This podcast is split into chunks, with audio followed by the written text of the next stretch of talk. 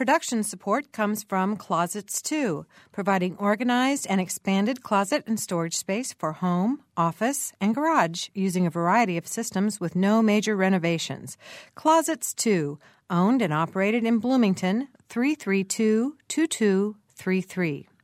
Smithville Telephone Company, a locally owned business serving central and southern Indiana since 1922, offering bundled packages, high-speed internet, and wireless phones. Smithville Telephone, local pride, global technology. Information at smithville.net.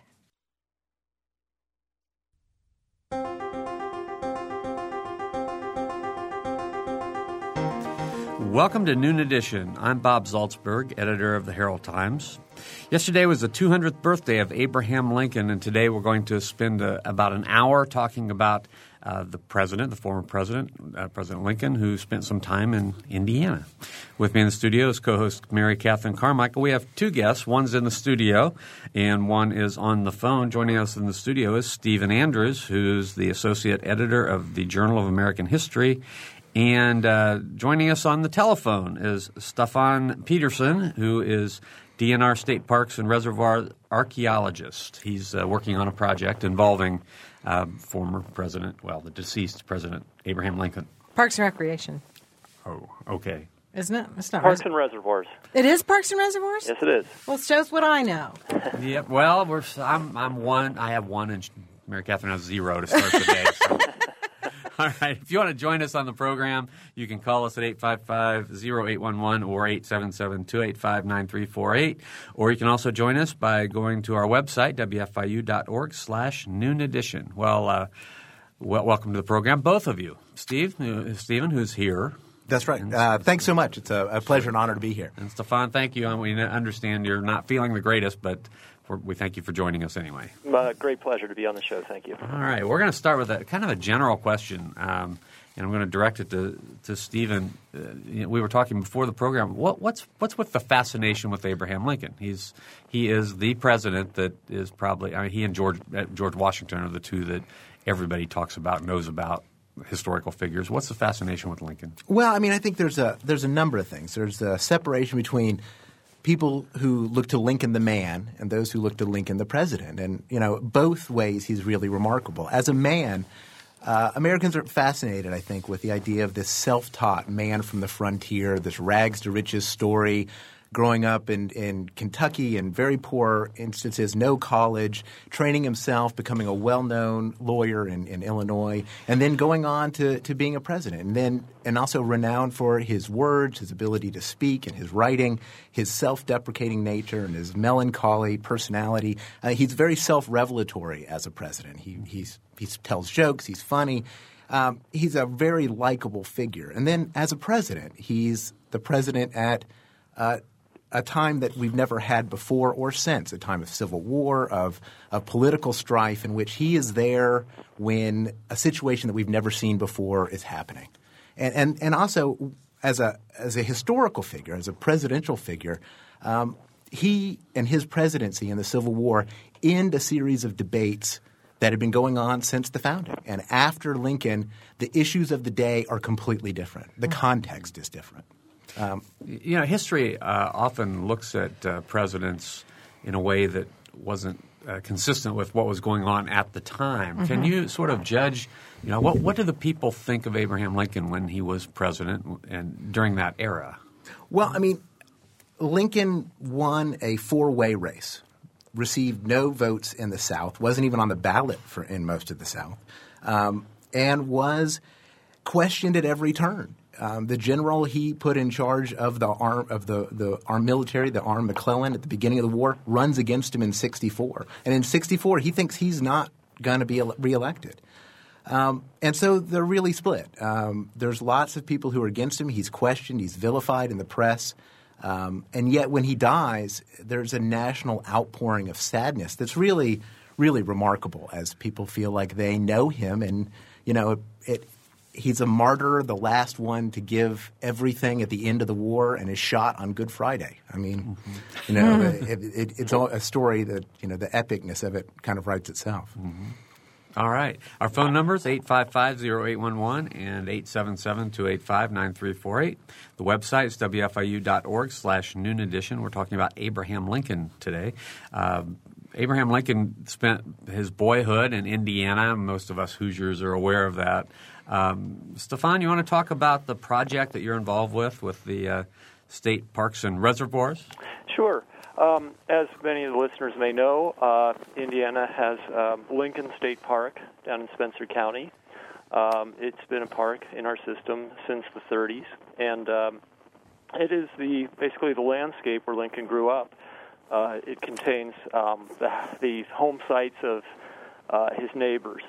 It contains the church where they worshipped and where his sisters buried. It contains numerous other kinds of sites that were part of his everyday world between the ages of 8 and 21. So it's really his entire childhood, except for that first part in Kentucky, was spent in this little corner of Spencer County called Little Pigeon Creek. Over across the road is the Lincoln Boyhood National Monument, which was originally part of our park and was transferred to the federal government in the 60s, and that contains the grave of his mother, Nancy Hanks, as well as the probable home site of the cabin they lived in the longest in Little Pigeon Creek. The project that we're going to be doing this fall is concerned with not the federal side, but the state side, and we're going to be looking at a couple of kind of the more everyday type places that Lincoln might have frequented. We're going to be doing a survey, an archaeological survey, at three locations. One is in the yard of the Colonel Jones home, which has been part of our system for about 30 years and was donated by Bill and Gail Cook, by the way.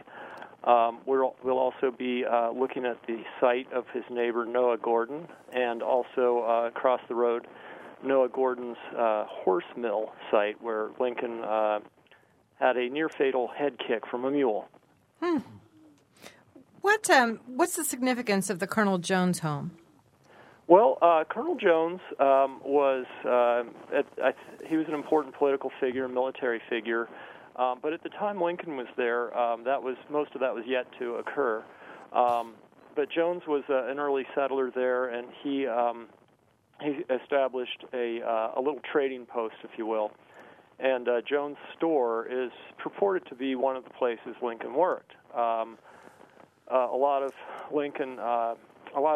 facts about Lincoln are more or less known.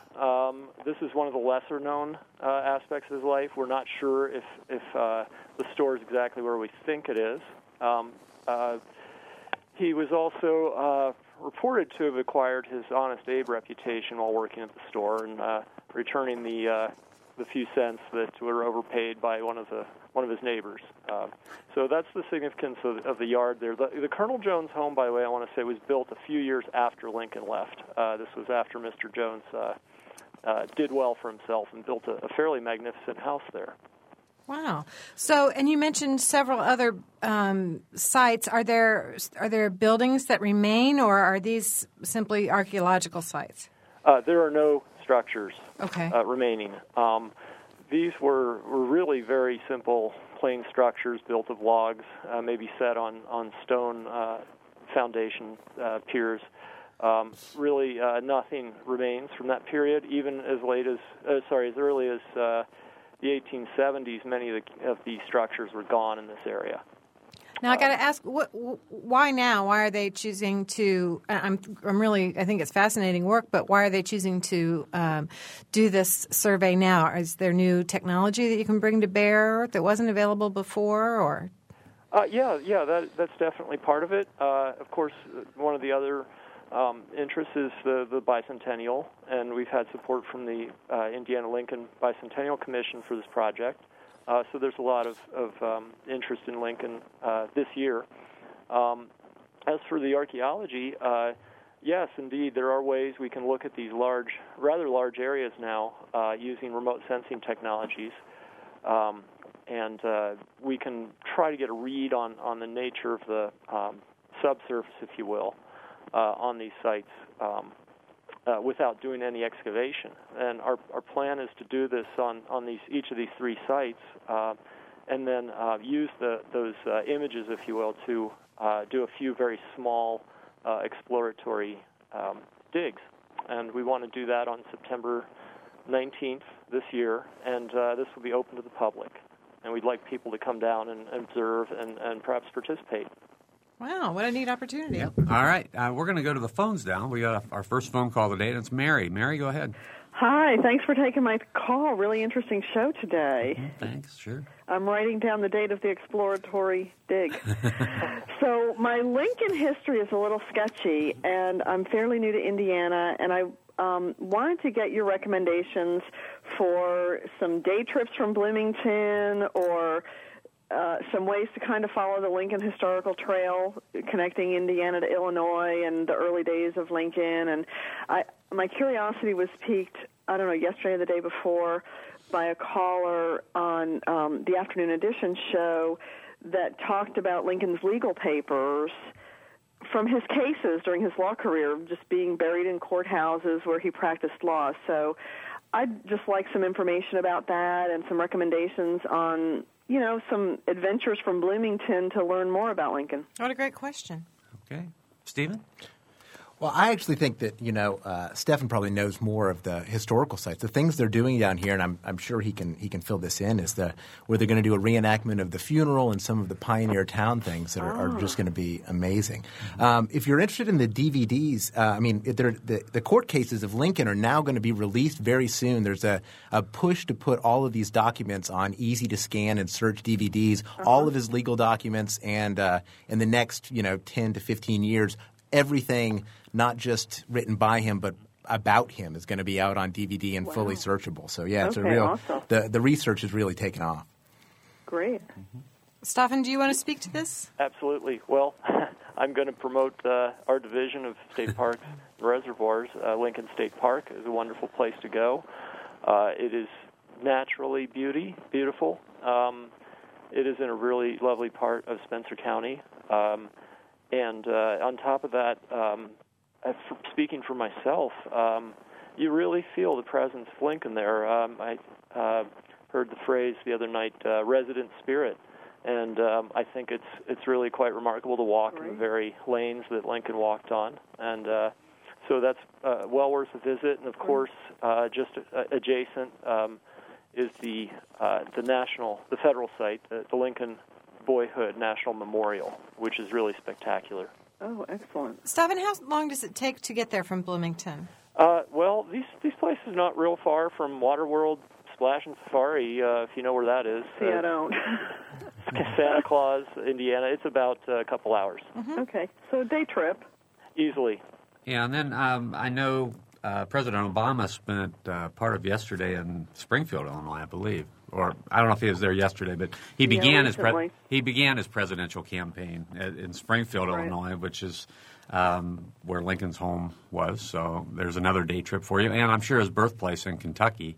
And I don't know the name of the town in Kentucky. Yeah, I forget where that is, but we've also looked into going there. Yeah. Would there be a website that either of you would like to recommend for Mary? Well, I think the website, the explosion of Lincoln stuff that's coming out is just huge. Knox College in Illinois has a great Lincoln website for sources there. There's a Lincoln Center there. But research stuff across the web, I think anything there's a number of great sites from both Illinois State and from Knox College. Great.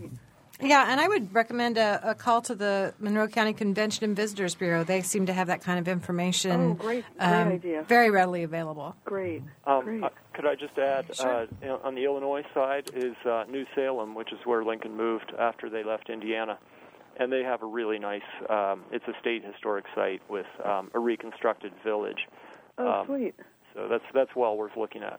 Wow. Great. Thank you so much. All right, Mary. All right. Thanks a lot for the call. 855-0811, 877-285-9348. And you can go to our website, wfiu.org/noonedition. And Lisa is on the phone. Lisa? Hi.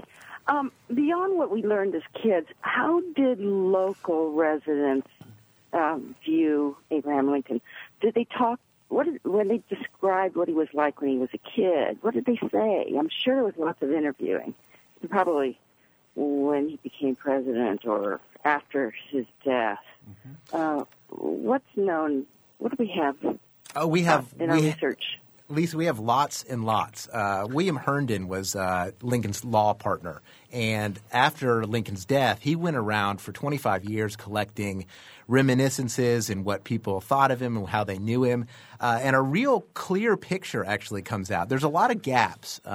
Certain relationships, we don't know exactly the nature of it. Ann Rutledge is the famous one. Did he love her? Was this the love of his life? But we have letters from his friends. We have letters from one of his closest friends, Josh Speed. We have one of his, also his law partner. People talk about him, and you really do get a good sense of him. He was very funny, very tall, very awkward, uncomfortable around women, regarded as ugly and odd and strange. He always had a lifelong battle with depression. He was what he would call melancholic, or would get what he called the blues. Was told dirty jokes, great stories, but was also renowned for being strong and a fabulous wrestler.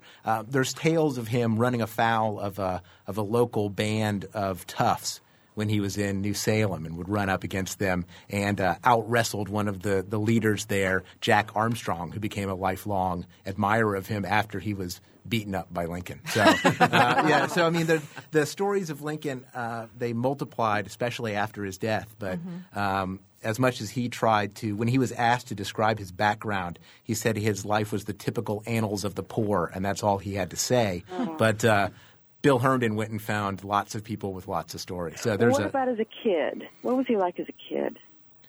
Well, there's a debate there. He was as a young boy, his mom he adored and his stepmom he adored. His dad he had always had a tough time with. I think Lincoln never much liked work, never liked doing the physical labor that his dad expected of him, wanted to read, had very little schooling, but you know the famous story is how far he'd walk to get a book, and the few books he had he just devoured, and had two maternal figures, his mom Nancy and his stepmom, who really encouraged that in him. But he had a tough relationship with his dad, and one of the things that that Stephan, the sites that they're talking about, it's not the Colonel Jones site, I don't think, but his dad hired him out to do labor because he was a tall, very strong kid who was renowned with an axe. As far as people said, they thought three men were chopping when he was working on wood.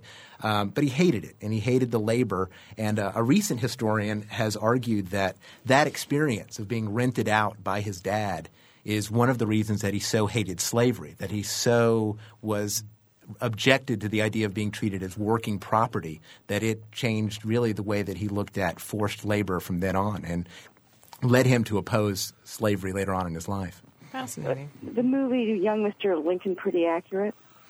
Well, I mean, there's a lot. I mean, I think certainly to some – I don't think it's far. I mean, some of those stories are true, but they leave out a lot of the other stuff. I mean, sure. Lincoln was not – at the same time, he could be somewhat confident. He wasn't a heroic figure, certainly not in his own mind, in which he was really troubled with depression and had dark moods and – never felt comfortable around women, and not in a kind of a, you know, a humble, you know, movie star way, and a kind of a gosh man. But I think in a way that really, there was a lot more agony and anguish in a young Lincoln than I think you see in that film. But a lot of the stories are true. All right. Thanks a lot for the call, Lisa. Thank you, guys. Thanks. 855-0811-877-285-9348 and WFIU.org/Noon Edition. There was a fabulous show on last night about Lincoln, and they said that there have been – and I'm probably going to get this wrong, but I think it was over 25,000 books written on him, if you can imagine that. I think that's just fantastic. But he seems to be kind of a polarizing figure. People feel very strongly about him one way or the other, and I think – perhaps more so than any other historical figure, certainly more so than any other presidential figure, with the possible exception of recent presidents. But what do you think it is about him that causes that kind of strong reaction? Well, I think I have to admit in the interest of full disclosure, I am from the South. My name is Stephen Douglas Andrews, and growing up in the South, I would run into people, some of them my kin, who would say things like, you know, well, Stephen Douglas, that's a good name. Any man who'd argue with Lincoln can't be all bad. I mean, so that there is a sense out there that that he's a polarizing figure because people are on both sides. There is a contingent, and not just a kind of a strange fringe contingent, that really think that Lincoln acted incorrectly, that he forced the nation into war, that he suspended habeas corpus, that he put in martial law, that he was brutal to the press. So there are people who really take strong criticism against him. So as a political figure, for all the lauded – as many people laud him, and that's the majority, there are some who are strongly against him. And even those amongst the people who look to Lincoln and praise Lincoln, there's splits. Those who say he's the great emancipator. True. Those who say he's a racist, probably also true.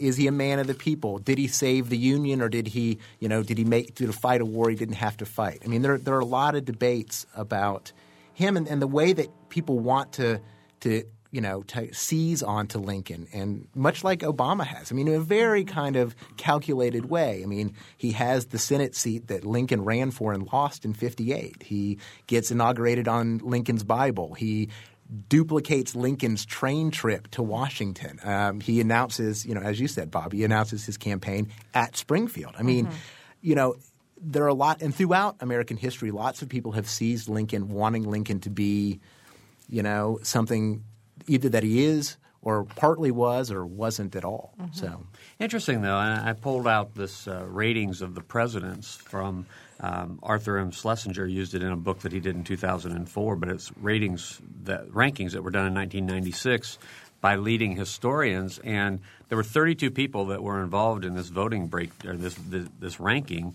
and 32 people said Lincoln – of these people said Lincoln was a great president. Right. 31 said Washington was, 31 said Franklin Roosevelt was, and then it went down to 12 after that. So who came in at number 4? Number 4 was Jefferson with 12 great and 16 near great. Yeah. So it's it's really interesting to see that of these historians, you would think at least one might think that Lincoln wasn't great, but all 32 of these, and these are from places like Harvard, Yale, Columbia, University of Texas, Indiana University. Bob Farrell was one of the people on this panel who has – I believe he was on this show years ago. Columbia – I said Columbia, Brandeis, New York University, University of North Carolina. Just a ton of places, historians who were very knowledgeable about Lincoln, and 32 of them out of 32 said he was a great president. We're going to take a short break. You're listening to Noon Edition. We're talking about Abraham Lincoln today with a couple of people who know quite a bit about him. We'll be right back after a short break. You're listening to Noon Edition.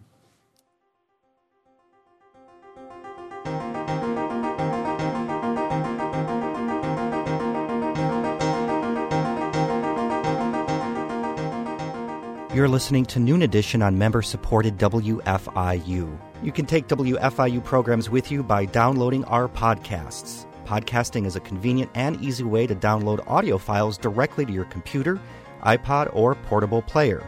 You can download podcasts of full-length programs like Noon Edition, Ask the Mayor, and Harmonia, or short features like Kinsey Confidential, the Ether Game Musical Mini Quiz, as well as movie, play, and opera reviews.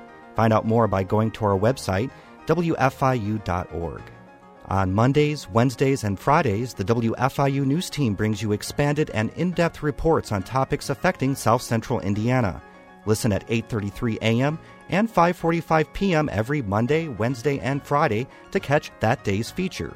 If you miss one, that's okay. They're archived on our website, WFIU.org, and the best features from each week can be heard Saturday mornings at 7:45.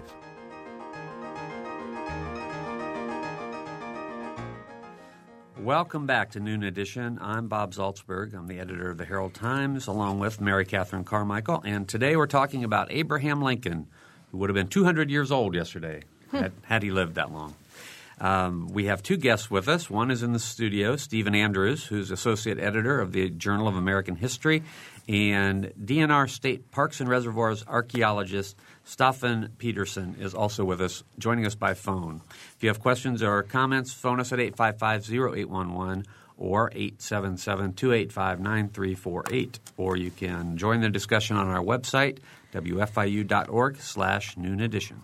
One of the things Stephen alluded to earlier was the power and the grace of Lincoln's writing. And we had a comment that came in via email that said, another major reason that Lincoln is the most important U.S. president is the continuing power that his written words have on Americans. In several ways, he defined who we are. Would you like to comment on that? Well, I think that's right. I think that the country that comes out of the Civil War is so much different than what went into the Civil War. I mean, the debates over slavery, over secession, and what there's a kind of a grammatical issue here too. Before the Civil War, the states were plural, these United States of America, instead of the United States of America. Or they would write, the United States are, as if it was a plural nation. It was not a singular but a group. Whereas after the war now, we refer to the United States is doing something. But I think that also if you look at what Lincoln said and how he wrote it, the power of some of the things he wrote, like the Gettysburg Address or the Second Inaugural, are so different from what you would expect a soldier or a commander in wartime. The Gettysburg Address is to honor the dead of the Battle of Gettysburg, obviously. But in his address, it's so short, and he never mentions the enemy. He doesn't talk about the South. In his second inaugural, he talks about insurgents and he talks about the battle. But here's someone who you have almost 500,000 dead. You've seen 35,000 dead in an afternoon in some of these battles that are unprecedented, numbers that we can't even imagine now. And when he gives his second inaugural, he talks – he says, let us judge not lest we be judged. And he says, with malice towards none, as he talks about the enemy and putting out. And one of the things that made his writing so much different, I mean, first of all, there's the power of the moment. But beyond that, Lincoln is one of those rare people who at a war is always looking at the end. And he said, this is not a divorce. We can't get divorced and let them walk away. We have to rebuild this country. And so throughout this, there's a kind of sense that even many people in the South talked about Lincoln's mercy when he got killed, that it was such a loss because for the South, he had, unlike many people in the North who were not at all subtle about the hatred they had for the South, Lincoln really didn't talk that way. And so it is kind of a language of unity that ties the country together. All right. We love our listeners, and we had one call us to tell us that Lincoln's birthplace was Hodgenville, Kentucky. All right. So we like that. And we also love the listeners who are waiting to talk to us. We have three who have been waiting patiently. We have Mike as the first one. Mike? Hi. I wanted to respond to the caller who was asking for information about places to follow the historic trail of Abraham Lincoln. My wife and I are big Lincoln enthusiasts, and we've explored the area over the past few years. And, of course, the Boyhood Home and the State Park are wonderful. And just a few miles south, if you go to Rockport on the Ohio River, there's a memorial there that tells the story of Lincoln's days with his ferry business.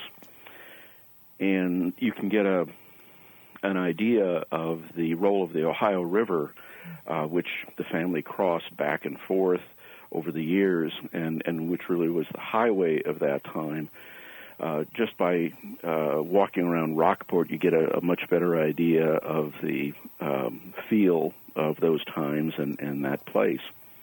And I also second the mention of New Salem, which is wonderful. And, of course, it goes without saying that, the premier place is the Lincoln Presidential Library and Museum in Springfield, Illinois,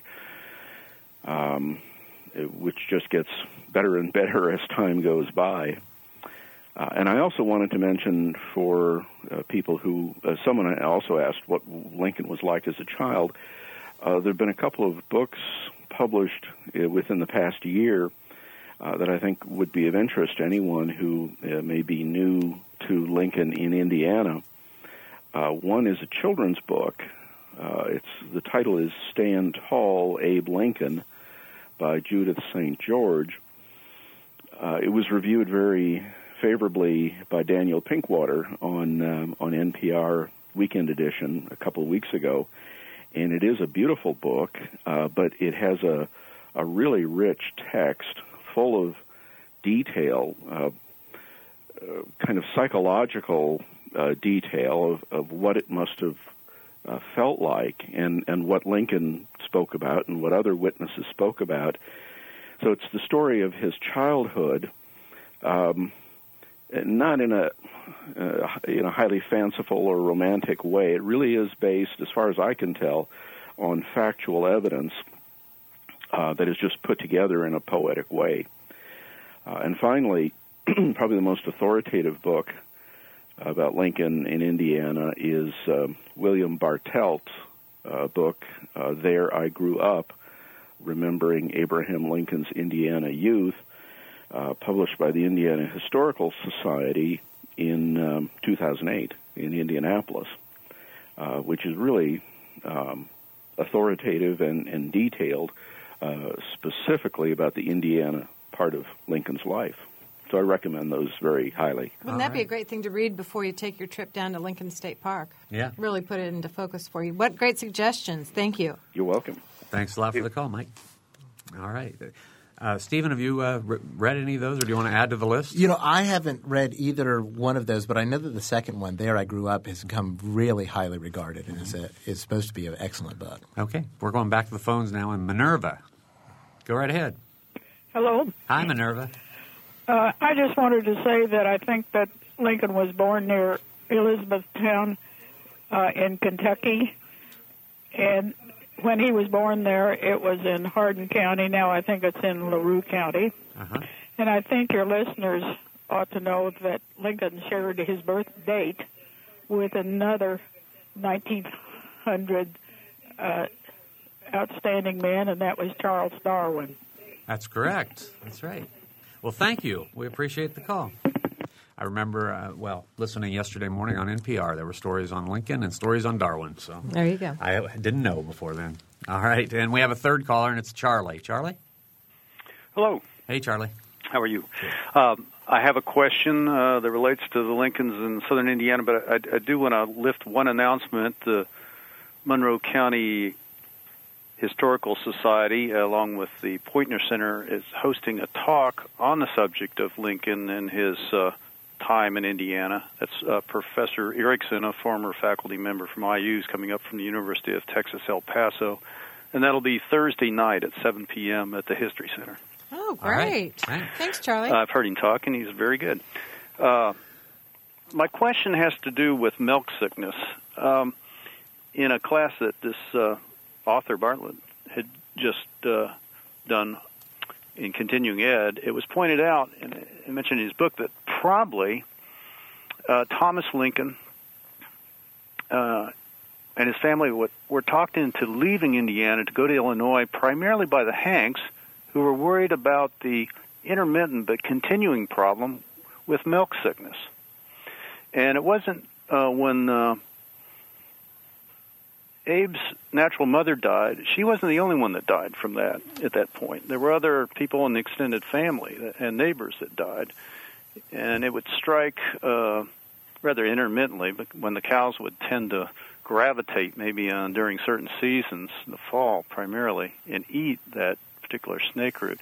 I was just wondering how big a problem, I guess I'd ask the man from the park down there, how big a problem was that for the Indiana pioneers? How many people died from milk sickness? Right. Well, I don't have a good statistic on that. I know that it was of concern to many people settling in previously forested areas. My understanding of this particular plant, the white snake root plant, is that it likes openings in forests, and so you can imagine pioneers making their clearings for their homes and their crops, creating a lot of new ecological niches, which then had their effects, if you will. And this plant is still around, by the way. This is, you can find it if you know what to look for in a lot of places in southern Indiana. But and cows may indeed be eating it even now, but the The thing about our dairy distribution system is that if one cow eats a lot of it, it's not going to show up in any great quantity because we pool our milk. So, okay. It's still here. It's still part of our ecology. It's just that our systems kind of minimize the risk of it. Staffan, that leads to another question. Why did what in your opinion, or do you understand, is the reason that the Lincolns moved on to Illinois? Oh, well, the caller's right. There was, as I understand it, and I have to second the recommendation for William Bartel's book, There I Grew Up. This was some concern. You can imagine a devastating loss in your family members from something you don't understand. I mean, the cause of milk sickness was not known for many decades later. And there was some concern about the productivity of the farmland. A lot of southern Indiana is not the best for growing corn, etc. And a lot of people had initial success in these hilly areas, such as Spencer County. And after a few years, you start to lose your soil because of the hilly topography. So they had heard that good land was available in Illinois and decided to move as a family. Okay, thanks. All right. And also, the economics of it as well, which is that, Illinois was a new territory and they were selling land very cheap for $1.25 an acre. So even somebody as poor as Tom Lincoln could say, let's get there and get a larger holding. That's a bargain. Good. Yeah. All right. And let's go to our next call. We have another caller, and it's Valerie. Valerie? Yeah, hi. This is in response to the lady early on in the program who was asking about day trips from Bloomington that had Lincoln connections, and I apologize. My memory of this place is a bit sketchy, but there is a little-known local or county museum in Salem, Indiana, called the Hay Museum, and I believe Mr. Hay was Lincoln's personal secretary or something like that, and I can't even remember exactly what's in the museum and library, but someone who's interested in Lincoln might want to check it out. It's only about an hour and a half drive to Salem. Right. Okay, Valerie. Maybe somebody there on the program knows a little bit more about just exactly what Hay's role was in Lincoln's life. But yeah. I think he was his personal secretary when he was president. Right. He was one of his legal secretaries, one of his personal secretaries when he was president. Okay, thanks. All right, Valerie, thanks a lot for the call. 855-0811, 877-285-9348, and the website, wfiu.org/noon edition. I was reading a piece out of the Washington Post. It was written just a few days ago, but it talks about this fascination with Lincoln, and it starts out, his blood-stained clothes, stovepipe hats, and goatskin boots have been saved. The bed and mattress on which he died have been kept, along with the things in his pockets the night he was slain and the dime-sized bullet that killed him. After he expired, his body was transported across the country so people could see him one last time. Then, decades later, he was exhumed, and his coffin was cut open to make sure he was really there. Did that really happen? Yeah, that did happen. Yeah. Well, I mean, they were moving him because at one point there was a scheme in which they were going to robbers were going to steal it out of the mausoleum and then ransom it back. And so the question was, for a period of time, his body was moved from place to place, so this wouldn't happen. And then they relocated it. But when he was exhumed, they did open it up to take a look into the casket. They just couldn't help themselves. They could not help themselves. Well, we got it here anyway. We might as well just take a peek. So where does he rest now? I'm not sure. I think the body now it's in Illinois. Yeah, maybe one of our listeners can tell us that because I don't know. Okay. Good question. Yeah, that's nutty. I had no idea about that. That's a fascinating story. The story also mentioned it just talks about how it refers to Lincoln as part man, part myth. Yeah.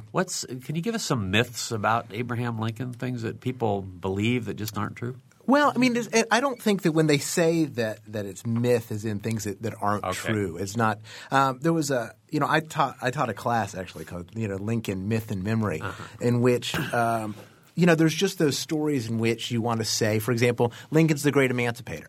So Lincoln was what we think of as a modern day liberal who had no racist feelings at all. And then in the 1960s, there were a lot of criticisms where they said, no, he's a white supremacist who wants to free African slaves but then wants to return them to Africa or Haiti. That's true for part of his presidency – I mean for part of his career as well. I mean that – so that there's the idea that he is the great emancipator who fought to free the slave. Well, some of that's true but not entirely true. Or the idea that he's a common man with common man approach. Some of it, he was a common man, but he also hated it. He wasn't the person who was a strong frontiersman who loved the frontier. He wanted to read books and go to college but couldn't. So he was a railroad lawyer, not necessarily a man of the people. I mean, he was a man of the people, but he's also a railroad lawyer. So how do you square those two? So. And I'm always so puzzled about his relationship with his wife. Could you speak to that? I wish you could see the face Stephen's making. Mary Todd Lincoln is a huge issue. But it's a huge issue when people are talking about Lincoln because many of the people, William Herndon, his prior law partner, hated Mary Todd Lincoln. And so you don't know. There are stories that Mary Todd was crazy and Mary Todd chased Lincoln around the streets of Springfield with a knife on one occasion. I'm not sure if that's true, but certainly Herndon wanted to believe it and put it in his book, Things about Mary Todd.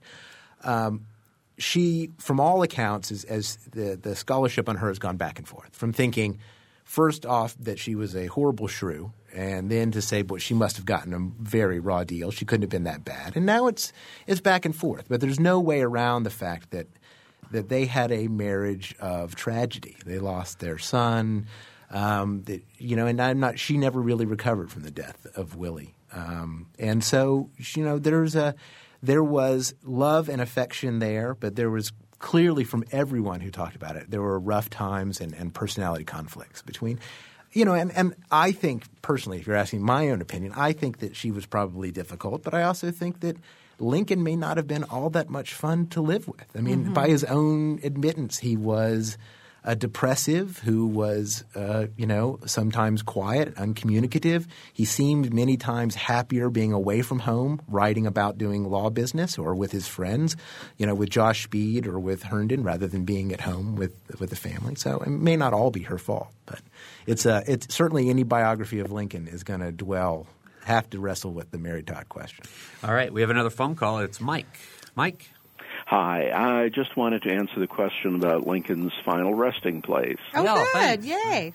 Lincoln's tomb is in the Oak Ridge Cemetery in Springfield, Illinois. If you do go to Springfield for the spectacular presidential museum, you'd want to stop at the cemetery also. There's a very large monument there, a huge obelisk, a semicircular monument building that was reconstructed and finished in kind of Art Deco 1930s style. And Lincoln's remains were ultimately buried under, they say, 10 feet of concrete to prevent any more escapades of trying to steal and hold the body for ransom or anything of that sort. Mike, before you get off the phone, what happened – and I would put this to all of our guests, but you seem to be particularly knowledgeable too. Did the Lincoln family eventually die out or what happened there? The only child who survived long was Robert. Right. And he had a good career, and I'm vague. I believe he was involved in public service, but perhaps someone else would have a better idea.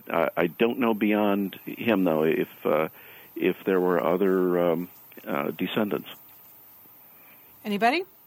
Well, I know Robert was that this was his son. I don't know that the line continues much. I actually think it has died out, but I'm not sure. I don't know of any descendants much after him, though he had served in the war, was there when his father died, was there in the room with the body. But I'm not – after that he did have a career in law but nothing really in politics. But then I don't know much about the line after – I mean a few generations after that. I don't know where it goes. Interesting.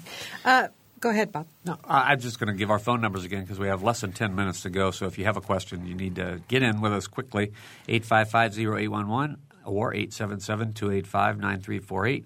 Or you can join us on the website, wfiu.org/noon edition.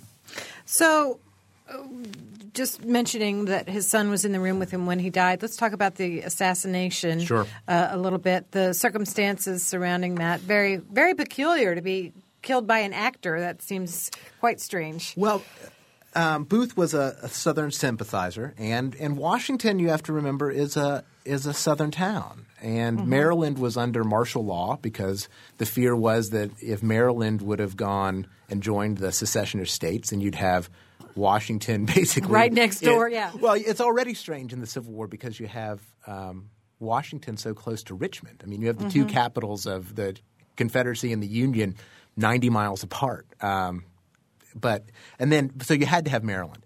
And so he was from a Maryland family and was a family of actors and was a Southern sympathizer and had been in a crowd when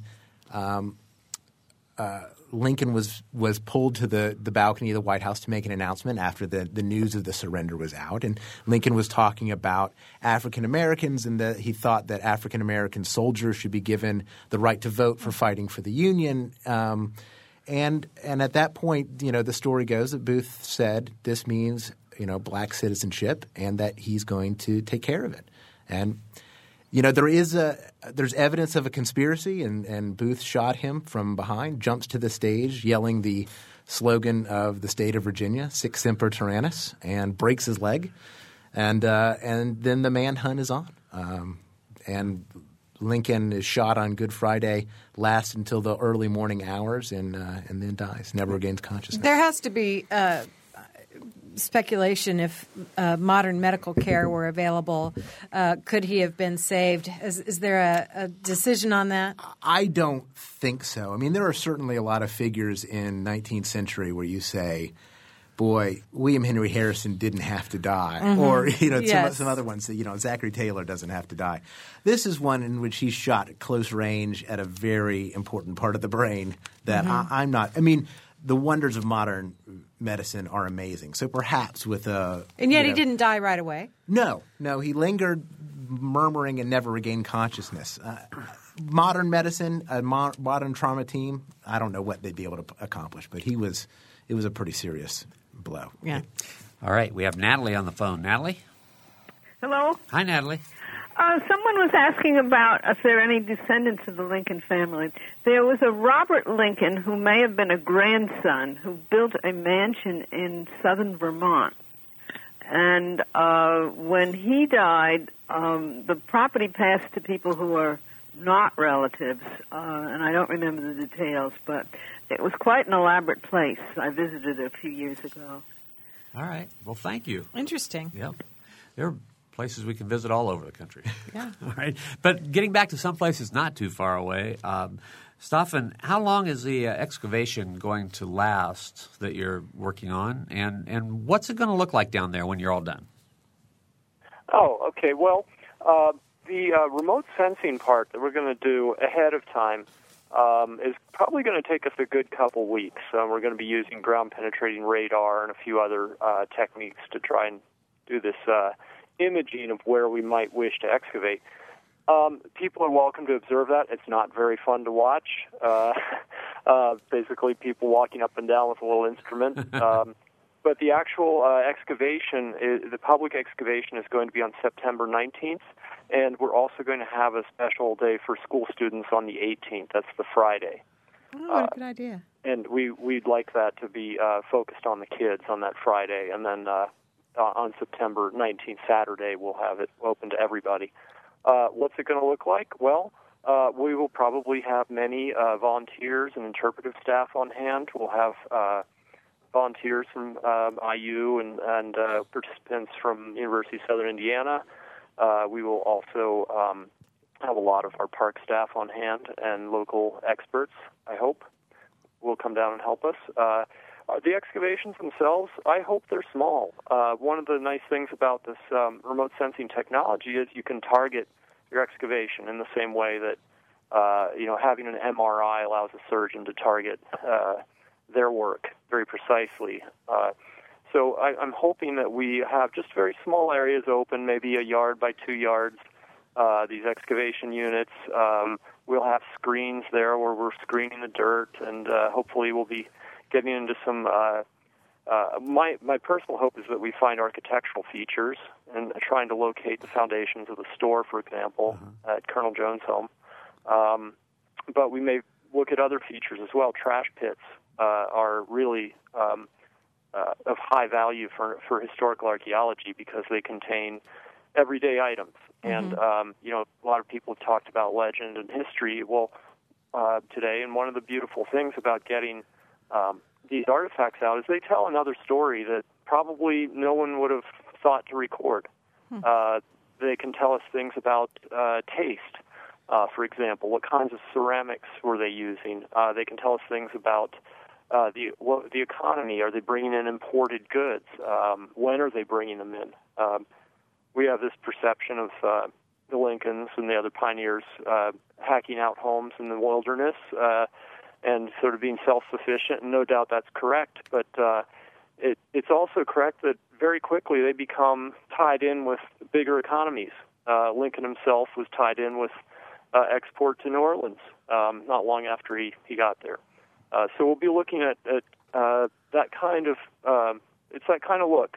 We may be even able to say something about gender if we find goods that are associated with women, or children for that matter. And I hope that when we're done, you won't be able to tell that we were there. Oh, great. So you really do, though, hold out great hope that you'll come across actual artifacts from this settlement time. Yes, I do. Wow, how exciting. These were busy places. You know, getting back to this idea of hacking out a home in the forest is true, but within just a few years after the Lincolns arrived, there were something like 137 children within a few miles of Lincoln's home. So these were quite busy places, and I can imagine very lively and a lot of interaction between the residents at Little Pigeon Creek. Okay. All right. Well, we are out of time. I hate to end this discussion, but we are out of time. I want to thank Staffan Peterson, who has been with us by phone, and Stephen Andrews, who's been here in the studio. For Mary Catherine Carmichael, producer Ariana Prothero, and engineer Mike Pashkash, I'm Bob Zaltzberg. Thanks for listening.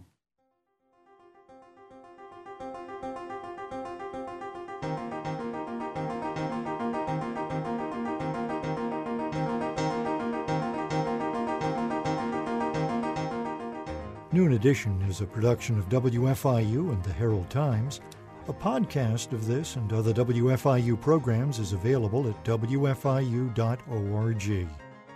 Production support comes from Closets 2, providing organized and expanded closet and storage space for home, office, and garage using a variety of systems with no major renovations. Closets 2, owned and operated in Bloomington, 332-2233. Smithville Telephone Company, a locally owned business serving central and southern Indiana since 1922, offering bundled packages, high-speed internet, and wireless phones. Smithville Telephone, local pride, global technology, information at smithville.net.